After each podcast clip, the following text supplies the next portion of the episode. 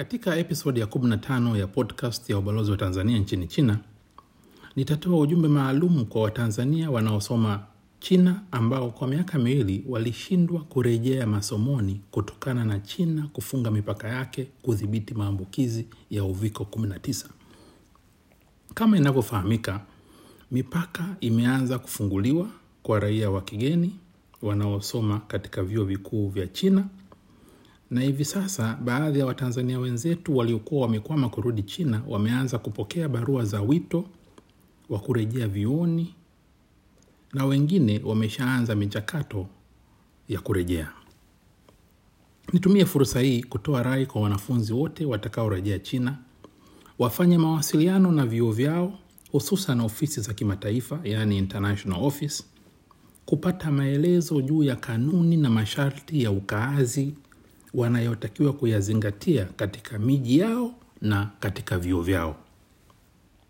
Tunaotoa msisitizo huu ili watakaporudi wasiingie katika changamoto zinazoweza kuepukika, kwani maisha ya China ya leo ni tofauti kabisa na ilivyokuwa kabla ya mlipuko wa uviko 19.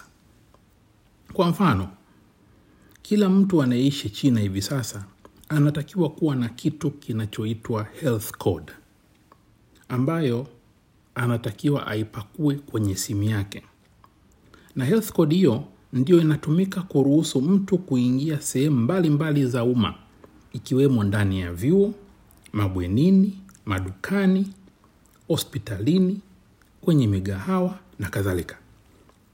Bila kuwa na health code hauwezi kuruhusiwa kuingia popote kupata huduma na kila mtu anayeishi China anatakiwa apime uviko 19 kila baada ya siku tatu. Zikipita siku tatu, health code yako haito kuwezesha kupata kibali cha kuingia sehemu yoyote ile ya huduma. Ndugu zangu, mbali ya masharti ya mamlaka za vyuo na miji ya sehemu mtakapokwenda, niruhusuni nami niweke msisitizo kwa Watanzania wote mtakaorejea vioni. fuateni sheria, kanuni na taratibu za nchi ya ugenini. Kila mmoja azingatie na kulishika kikamilifu jambo lililompelekea kuja China, ambalo ni kutafuta elimu. Mkirudi, someni kwa bidii na maarifa tunzeni afya zenu, hasa mkizingatia kwamba uviko 19 bado upo. Vilevile vile, epukeni vitendo vingine vinavyoweza kupelekea kupata magonjwa ya kuhatarisha maisha yenu. Aidha, epukeni unywaji wa pombe uliopindukia, uvutaji wa bangi, utumiaji wa madawa ya kulevya na kujihusisha na vitendo vya wizi na udanganyifu. Haya ni mambo ambayo kwa uzoefu wetu kwa miaka ya nyuma yamekuwa yakitokea miongoni mwa baadhi ya wanafunzi wachache wa Tanzania na yaliwaathiri masomo yao na wengine waliishia kurejeshwa nyumbani. Na kwa kweli, kwa kiasi kikubwa, mengi ya haya niliyoyataja yanaepukika endapo mwanafunzi ataishi kwenye hostel za chuo. Wale wanaopenda kwenda kuishi mitaani kwa kisingizio cha kutafuta unafuu wa gharama, mara nyingi wanajikuta wanaingia kwenye matatizo. Na kwa mazingira ya sasa ya China, kule mitaani, ikitokea kuna mtu mmoja amekutwa na uviko 19, basi mtaa mzima unafungwa, yani lockdown kwa siku saba au zaidi. Kwa kufanya hivyo, mwanafunzi anayekaa mtaani hatoweza kuenda darasani kuendelea na masomo. Hivyo ni wasii sana na kuwashauri wanafunzi, wazazi wa wanafunzi au wadhamini wa wanafunzi watambue manufaa ya kuishi hostel katika kipindi hii hiki kwa wanafunzi wetu. Ndugu wanafunzi, tambueni elimu mnayokuja kuifuata ina gharama kubwa na sio mzigo mdogo kwenu au kwa wazazi wenu au kwa wadhamini wenu. Ni mzigo mkubwa sana. Wamejinyima ili muweze kupata elimu, hivyo ninawasihi sana msiwaangushe. Tutasikitika sana tukisikia kuwa mwanafunzi amepewa adhabu ya kurudishwa nyumbani kwa sababu hakuzingatia sheria ambazo alipaswa kuzifahamu kabla. Ndugu zangu, jambo lingine ambalo ningependa kuzungumzia leo hii ni kuhusu changamoto ya gharama kubwa ya usafiri wa kwenda China kutokea huko nyumbani.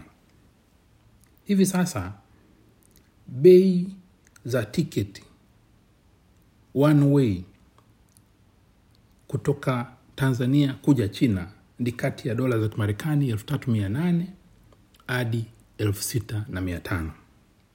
Wanafunzi wengi wameuelezea ubalozi kwamba hawatoweza kumudu gharama za sasa za usafiri, na kweli hizi gharama zipo juu, na kwa kweli nyingine zinazidi hata gharama ya kulipa ada ya shule. Kilio hiki tumekifikisha kwa mamlaka mbalimbali za hapa China na huko nyumbani.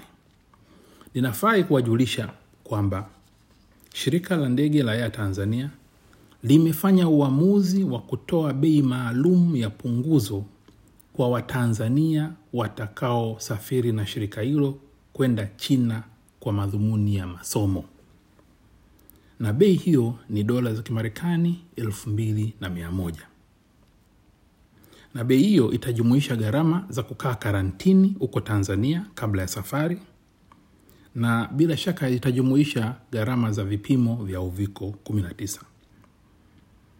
Wanafunzi wanachotakiwa kufanya ni kwenda katika ofisi za Air Tanzania jijini Dar es Salaam kwa ajili ya kukata tiketi.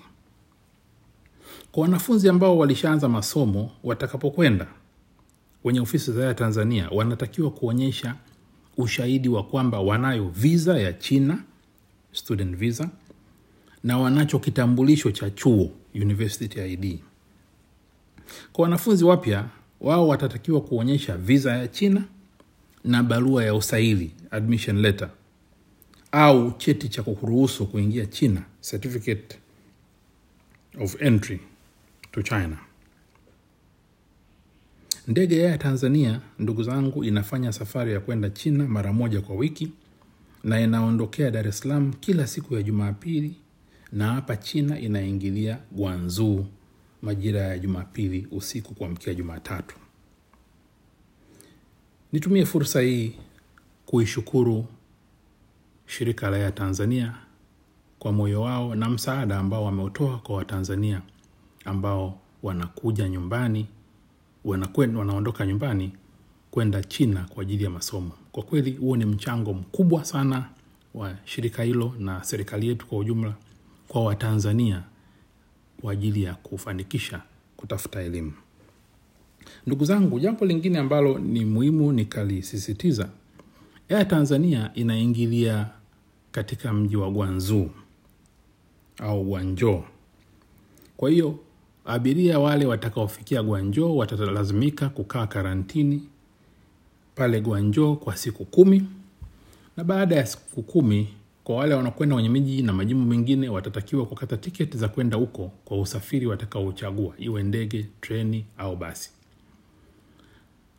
Ndugu zangu, nimalizie kwa kuwatakia wanafunzi wote kila la heri na maandalizi mema ya safari ya kurejea China.